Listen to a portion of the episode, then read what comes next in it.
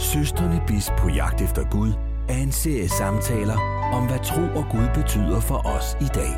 Dagens vært er biskop Marianne Christiansen. Velkommen til Søsterne Bisp på jagt efter Gud. Min gæst i dag er medlem af Folketinget, Katjol Ida Augen. Hun har blandt andet været miljøminister og klima- og energiordfører.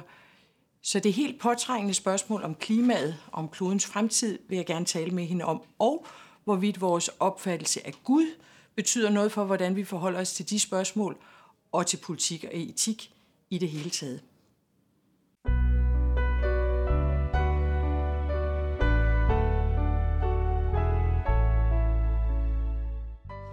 Velkommen, Ida Augen. Hvis jeg nu siger Gud, hvad siger du så? Så siger jeg faderen og sønnen og helligånden. Og hvorfor gør du det? Jamen, det gør jeg, fordi jeg tror, at jeg var i mange år, der havde jeg meget travlt med at forklare mit gudsbillede, og meget omstændigt og forklare det til folk, der måske ikke har noget forhold om, til kristendommen, og det blev meget intellektuelt. Og så kan jeg huske, at min søster engang sagde til mig, hvorfor siger du ikke bare ja, hvis folk spørger, om du tror på Gud?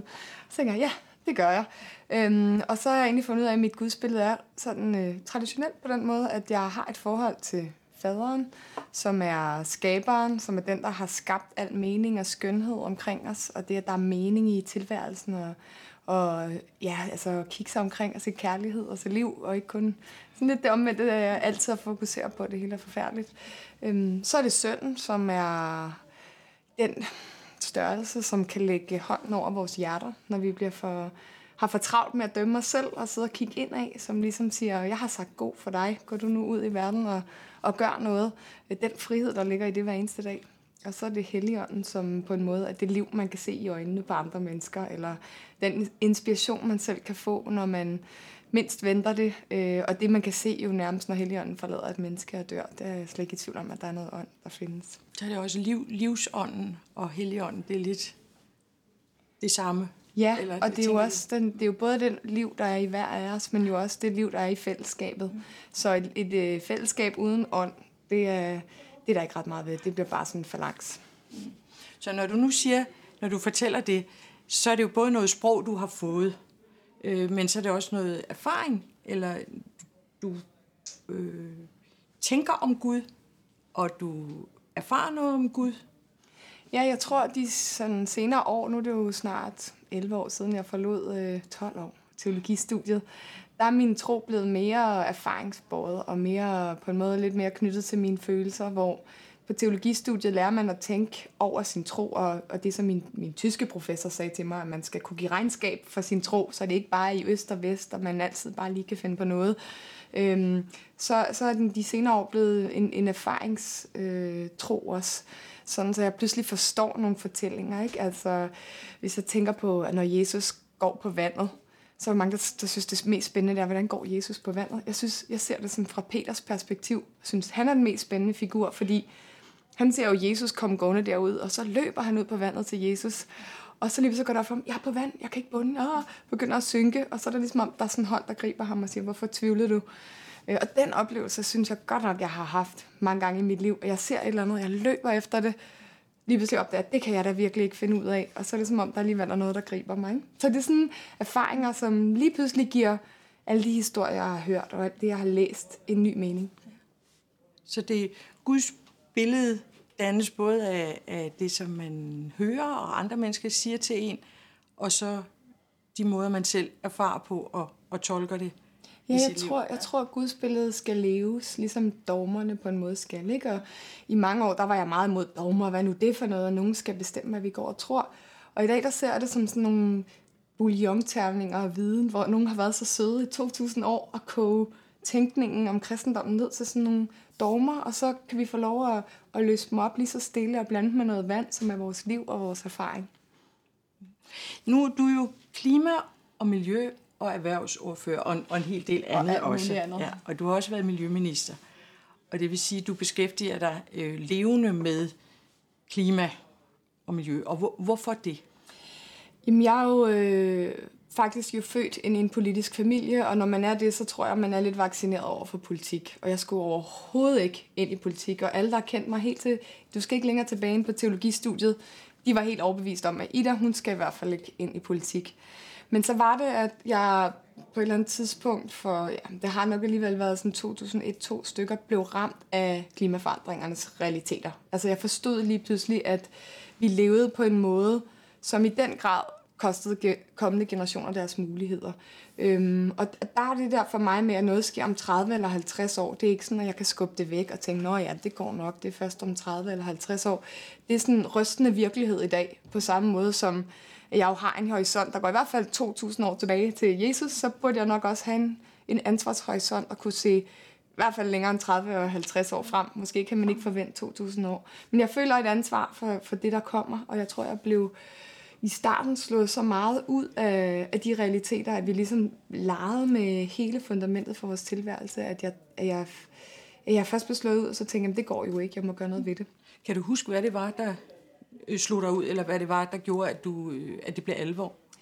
Jeg tror egentlig, det var den der forståelse af, at, øh, at der er nogle systemer på kloden, som er, og værtssystemerne er så fine og sådan egentlig så vel gennemtænkte, at hvis man piller for meget ved helt grundlæggende ting, jamen så kan man sætte det hele i ball- altså lave ballade i det hele. Ikke? Jeg er begyndt at forstå, at hvis permafrosten smelter i Sibirien, så ligger der kæmpe bunker metan, som er meget mere isolerende end CO2. Ikke? Så man skal forestille sig, at atmosfæren er sådan en dyne rundt om os, og lige pludselig så kunne vi sætte noget i gang, hvor vi lige pludselig ville putte meget mere metan op i den her dyne, så det bliver varmere og varmere. Ikke? Og jeg forstod nogle af de her, det er ikke bare ligesom sådan en gradvis ting, men at der er sådan nogle mekanismer, som vi kan få sat i gang, som faktisk gør, at måske er det 3, 4, 5 graders temperaturstigning. Og så er det altså, nu sidder vi her i Nord, Nordhavn, mm. hvis det er 3 grader, så er det 6 meter vand.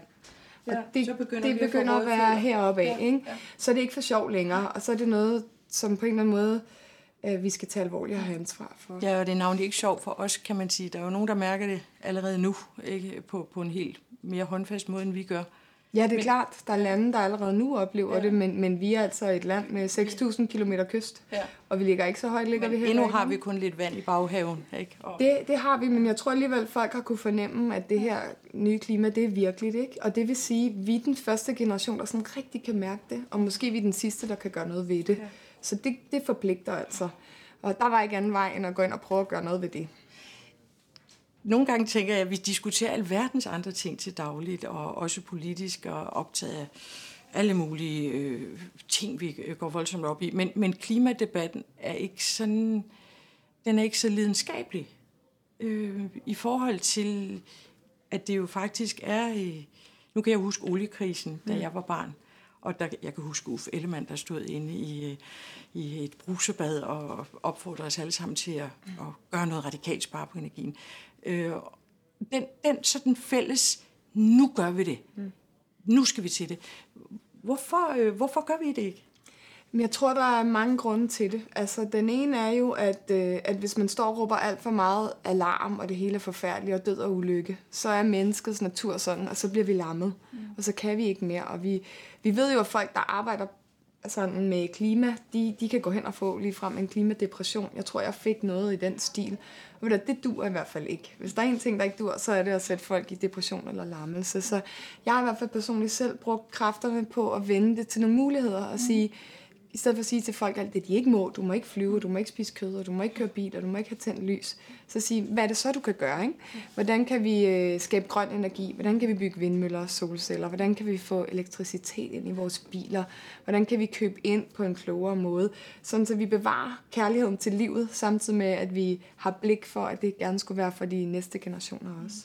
Fordi fantasien plejer jo ikke at fejle noget øh, hos os som mennesker, så håbet er jo, at vi har fantasi nok til at finde på nogle andre måder at, at leve på. Jamen, jeg er optimist, ja. og det, jeg anser det faktisk som en pligt at være optimist. Jeg synes egentlig, at alternativet er forfærdeligt. Altså, alternativet til at være optimist. Ja. Ja. skal passe på, hvad man siger i de her dage. Øh, fordi fordi man, øh, man sætter sig og, og, og giver op på noget, som man egentlig har ansvaret for. Ja. Ikke? Så, så det er jeg, og, øh, og jeg synes jo egentlig også, at vi er kommet langt. Hvis man tænker på der for 17 år siden, 18 år siden, hvor jeg blev slået rigtig ud af det her, så var det jo, vedvarende energi var sådan en lille bitte hjørne af det hele store, og resten var olie og kul og gas. Ikke? Så kom der og pipe, og folk syntes, man var en mærkelig langhåret øh, hippie, der stod og snakkede om det grønne, til der, hvor vi er i dag, hvor at sol og vind er det billigste energiform i hele verden. Der er ikke noget, der er billigere, end at sætte vindmøller op på land, og så til havs, og så kommer solceller. Så det er jo ligesom om, vi har fået forandret øh, markedskræfterne, og, og der er det der, hvor jeg begynder at få mit håb tilbage og tænke, okay, hvis de sådan tager over på noget af det her, så kan vi også begynde at synes, vi er kommet et langt stykke. Og flere kommuner tager også virkelig øh, helt praktisk hånd om det i forhold til at blive CO2-neutrale og, og så videre. Der er et ja, og, og det, kapløb det er jo rigtigt nok, måske din kritik mest gælder også på Christiansborg, som ikke rigtig kan holde den her dagsorden øverst. Nej, men, men altså tit er det lokalt, at folk Der er nemlig rigtig mange om kommuner, ja. som har det her langt, langt ind under huden, har det som en del af deres plan. Mange virksomheder, mm. en ø som Samsø, der mm. gjorde det til sådan en ny identitet at være vedvarende energiø. Jamen der, og, ja, og så har jo Ærø har ja. også, øh, de har nu uh, gratis busser, som de gerne vil have over på el. Og, ja. Altså der er mange, der tager ansvar selv, og måske gør de det bare, uden at tale helt så meget om det. Det er måske også meget godt. Ja. Så det med Gud, har det noget som helst med det her med klima at gøre? Det synes jeg, det har. Altså, det er jo ikke sådan, at man, hvis man ikke har et forhold til kristendommen, eller ikke tror på Gud, ikke også øh, kan se skønheden i naturen og vigtigheden af at, at passe på kommende generationer. Men for mig personligt, der henter jeg nok følelsen af både af ansvar for, for naturen og for andre mennesker, men også troen på, at vi kan. Den henter jeg nok samme sted, som, som jeg henter, som, hvor min tro ligger i mig. Ikke? Mm. Så selv på dage, hvor jeg kan stoppe og tænke, der er godt nok langt hjem, og, og problemerne er så enorme, og stå og kigge på mine børn og tænke, hvad er det dog, I vokser op i, så er det som om, jeg kan vende tilbage til sådan en, en tro, eller et gudsbillede, eller en elv af kærlighed, som Grundtvig måske ville kalde det, og hente noget livskraft der, som gør, at, at, jeg, at jeg bevarer håbet. Ikke? Og så må jeg jo også sige, når jeg kigger på naturen, så synes jeg, at den er så skøn, at det må jo være Gud, der har skabt den. Altså i går så jeg en lille nyfødt girafunge, og når man står der og kigger på sådan en, som jo er ret stor, når den lige er født, så er det så mærkeligt dyrt, at det kunne vi, det har vi jo ikke fundet på. Altså, altså der er en eller anden genialitet i naturen selv, som, som næsten er, altså, skulle det virkelig være fuldstændig tilfældigt? Det synes jeg egentlig også er mærkeligt, at der ikke er en, skulle være en større kraft, eller noget, der er klogere end os. Ja, det og, håber jeg godt nok. Og i hvert fald vil jeg sige, at kærligheden, den er i hvert fald større end hver enkelt af os, ikke? Der er en du udtrykker en eller anden fornemmelse af, at, at der er en, en kærlighed forbundet med naturen. Eller at, at, øh, at man øh, kan, jeg vil ikke sige aflæse, men næsten øh, opleve en, en, et, et tegn på kærlighed i naturens mangfoldighed eller skønhed. Er det sådan? Ja, i hvert fald øh, synes jeg, at ligesom man kan gå ud og finde meget meningsløshed i tilværelsen, så synes jeg også, at man kan finde rigtig meget mening og skønhed. Og hvis man kigger efter det også, og kigger efter de ting, der går godt, og de ting, der forbedrer sig, øhm, så er det jo ikke sådan, man behøver at sige, at der er nok ikke nogen Gud, fordi det hele går så forfærdeligt. Altså, der er jo rigtig mange ting, der går den rigtige vej. Øhm, og, og jeg tror også, min følelse af at høre rigtig tæt sammen med naturen, selvom jeg er et bymenneske, som knap kan se et træ her fra, hvor jeg sidder, så er der alligevel sådan en helt grundlæggende følelse for mig om at komme ud af det samme, som den natur, jeg er i. Altså, jeg føler mig egentlig som en del af det. Øh, og det, det synes jeg da, det har vi jo med for skabelsesberetningerne, at vi er, vi er kronen på værket, og vi har et særligt ansvar. Ja, jeg vil lige vil sige, Gud hjælper os. Og Gud hjælper os, ja. Men jeg, i Emil fra Lønneberg, Astrid Lindgren, der er et sted, hvor hvor præsten overhører Line, øh, den unge pigehus, og siger, jamen altså, vi er jo alle sammen under, det er jo under at være skabt. Ikke? Selv du, Line, er et under. så jeg siger, synes du ikke, du er et under? Så ah, ja, det ved jeg nu ikke. Selve mig har det vel ikke været så svært at lave. Men alle de små krøller, jeg har inde i øren, det må have været rigtig svært. Og det er jo godt nok mindre end en girafunge, men det er lidt, lidt det ja, samme. Ikke? Der, der, en dejlig ydmyghed, ja. som Line altid har. Ja, det er. Men det er jo et, en positiv måde, eller en, en kraftfuld måde at tænke Guds forhold ind i det her. Man vil jo også, nogen vil jo også kunne sige, jamen der er også noget mm, øh, destruktivt, eller der kan være en afstand i et gudsbillede, hvis man tænker, at Gud er uden for øh, skaberværket. Mm. Det vil være en, en del af en kritik af en, en vestlig eller en kristen måde at forstå forholdet mellem Gud og natur og sige, nå ja, men skaberen har skabt verden, og overladt det til mennesken og bøvle med det. Mm. Og om de så misbruger den eller ej, det, altså Gud er ligesom uden for, mm. for skabelsen. Hvad tænker du om det? Jeg har altid set det Gud som både og. Ikke? Altså mm. både en, der er en del af skaberværket, hvor man kan se øh, altså, kom i din sidste nattevagt i en af mine kære strakt, kom sæt dig ved min side, som, som Grundtvig siger, ikke? Altså der, når, når du ligger ved at dø i den sidste nattevagt, så beder du om, at Gud kommer og sætter sig, ikke som en eller anden i en hvid klæde, men som en af mine kære. Øh, og, og at læse Gud ind i, i de begivenheder i tilværelsen på den måde, øh, giver meget god mening i mig. Så det er jo både en, der ligesom er udenfor, men også kan være i vores hverdag og i alt det, der mm. er. Og problemet er jo, at mange tror, at religion det er sådan noget, der giver snæver syn. Ikke? Altså det er sådan noget, der gør, så kan du ikke forstå andre mennesker, og verden skal være på den her måde, og bum, bum, bum, her er alle de her regler. Det er så trist, at det er sådan, folk opfatter, der ikke har et forhold til religion, og mange opfatter det. Fordi for mig, der giver troen, den giver perspektiv. Den gør, jeg har ikke noget problem med Darwin, jeg har ikke noget med problem med, med Big Bang. Det er fint, men jeg vil have lov at have et ekstra tydningslag på tilværelsen, hvor jeg kan fortolke nogle ting og fortælle nogle historier og tro på noget og hente noget kraft i noget, der måske går lidt går forbi naturvidenskaben. I de her udsendelser, der beder vi altid gæsten om at tage en lille genstand med, et eller andet, som har noget med en fortælling om Gud. Hvad har du taget med? Jamen, nu bliver du nok forskrækket, fordi jeg har taget en mobiltelefon med. Nydelig. Og det er jo ikke fordi, at jeg tror, at Gud han bor inde i den her. Det er fordi, jeg nogle gange føler, at, øhm, at den her står i vejen øh, for mit forhold til andre mennesker, og måske også mit forhold til tilværelsen, måske endda til Gud. Fordi jeg er en af de her mennesker, som øh, arbejder så meget med sådan en her, at jeg er blevet fysisk afhængig af den. Nogle gange kan jeg gå og lede efter den, mens jeg har den i hånden. Mm. Øh, jeg kan være sådan, så jeg ikke kan lægge den fra mig, selv jeg står og prøver at tale med mine børn. Øh, hvis jeg har været for lang tid sammen med den, næsten ligesom en, en narkoman. Altså er jeg faktisk fysisk afhængig af den her. Heldigvis, så skal jeg ikke på store rehab. Jeg kan lægge den på et skab i cirka en time eller to, og så holder den der sådan jeg bare så drevet mod den, øh, holder op. Men, men jeg er faktisk alvorligt vred på den her mobiltelefon, fordi den stjæler så meget af mit liv. Jeg har sat en øh, timer på, hvor mange timer jeg, jeg bruger på den her om dagen. Hvor mange tror du? Ja. Uh, fire. Ja, det er så de dårlige dage. Ja. Så, men det er faktisk omkring tre timer ja. i gennemsnit, ja. jeg bruger om dagen på at sidde sådan her. Ikke? Ja. Så på en eller anden måde står den her jo mellem mig og tilværelsen. Mm. Og hvor jeg i starten tænkte, om den her giver mig adgang til andre mennesker, til hele verden og sociale medier og sådan noget, så er jeg blevet i tvivl, ikke? Altså når man kigger, sidder i en bus og kigger på, mm. at vi før måske sad og kiggede på verden, eller måske kiggede lidt på hinanden, måske, uden at komme ja. til at kigge hinanden ja. i øjnene. Ja. Det, vi er jo danskere. Ja, ja, ja. Så. så er den ligesom så. den her nu, ikke? Øh, og når den gør det hjemme i familien. Mm. Jeg så en, der, hvor jeg tror, jeg forstod det, det var, at nogen havde taget et billede til en familiefest, hvor folk sad og snakkede, og så så jeg lige mig selv sidde sådan her, ikke? Ja.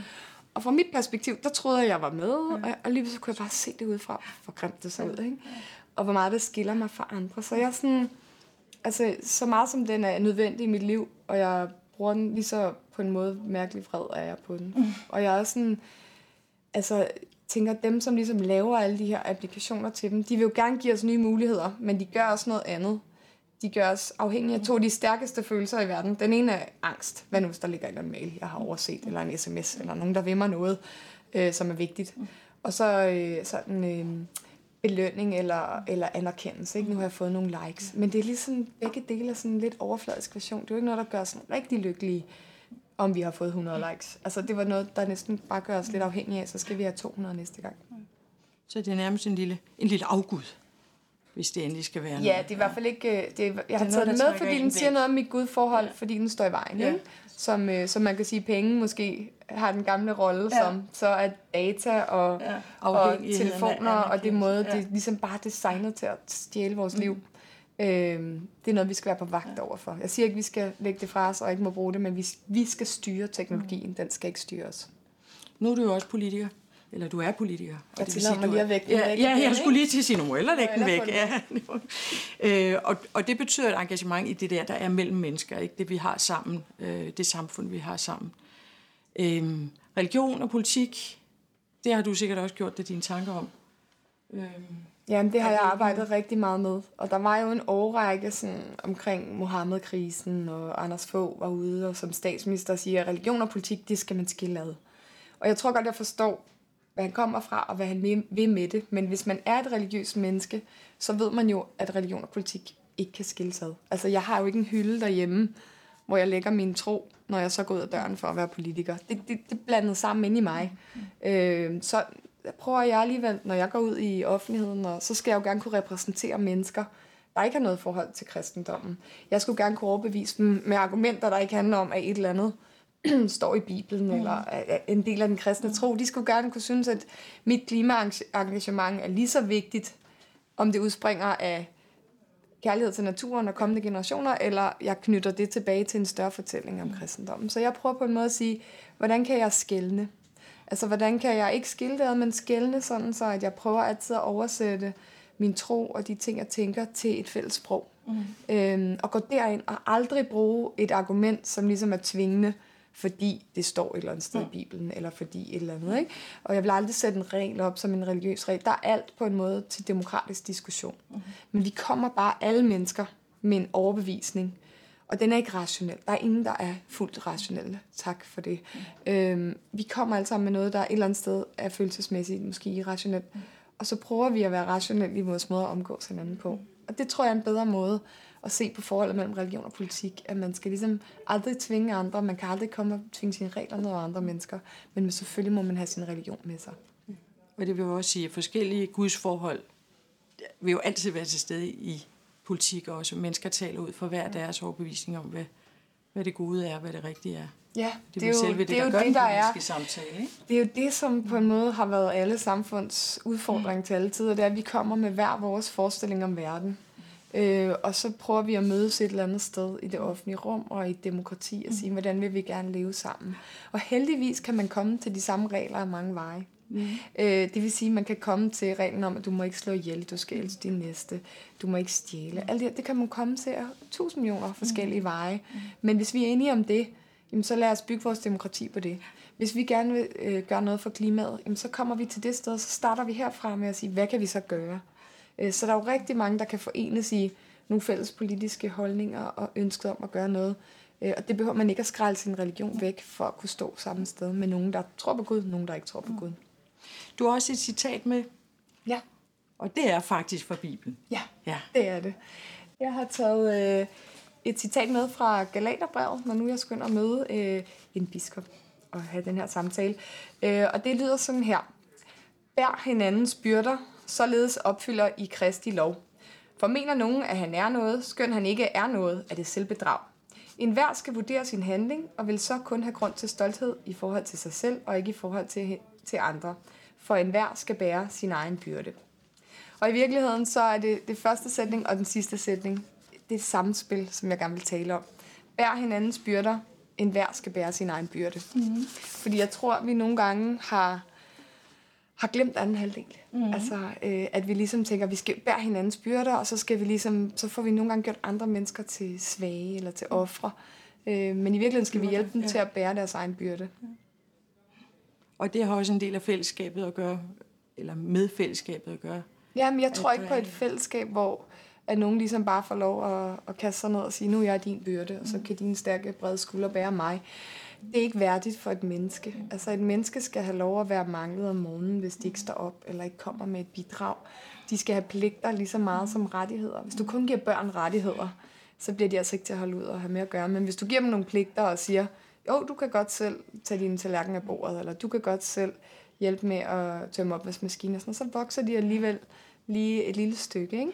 Så det er meget vigtigt at hjælpe hinanden til selv at bære mm. sine egne byrder. Ja, og der er også det omvendte i det, ikke? at når man nu har noget at slæve på, og man ved, at man er nødt til at bære den byrde, mm. at den anden så også klinger med, ikke? at der er altid også nogen, ja. der ikke, ikke tager den fra en, men hjælper en. Ja, ikke? præcis. Og bærer med, at man og, ikke er Og det er jo der, hvor jeg synes, det er en, der er en spændende spænding mellem, at måske også sådan politisk, kan man sige, der har været nogle, en strømning, som ligesom bare meget sådan, om det er velfærdssamfundet, eller det er fællesskab, der skal klare alting. Mm. Du behøver faktisk næsten ikke selv tænke en tanke fra vugge til grav, så er der nogen, der ligesom bærer dine byrder. Og så er der været en anden strømning som det enkelte individ, og vi skal være helt fri af hinanden, og vi kan det hele selv. Mm. Men i denne her er der sådan en rigtig fin spænding mellem individet, der selv skal bære sine egne byrder, men det kan vi jo ikke. Mm. Altså, vi, vi kan jo ikke bære os selv. Vi skal jo bruge hinanden. Jeg synes, Mm. En af mine yndlingshistorier er Palle alene i verden, mm. som går der og ønsker alle de andre væk, for at han kan få slikket selv i slikbutikken, og der er ikke en sur buschauffør, der siger til ham, at, øh, at mm. han skal gå væk. Ikke? Og i virkeligheden, så, så da de andre forsvinder, så står han der øh, og har ret meget brug for, at der er et fællesskab, og nogen, der vil bære en bære byrder sammen ja. med ham. Så er han palle alene i verden. Så er han palle alene i verden. Ja. Tusind tak, Ida, for, for den her samtale. Den skal vi forhåbentlig fortsætte, ikke du og jeg nødvendigvis, men, men den samtale med andre mennesker om, hvad, hvad vi skal med hinanden i vores samfund, og hvordan vi skal bære byrderne og hjælpe hinanden med dem, og om Gud og vores forestilling om det, og hvor vi kan mødes i det. Så tak for, at du vil bidrage.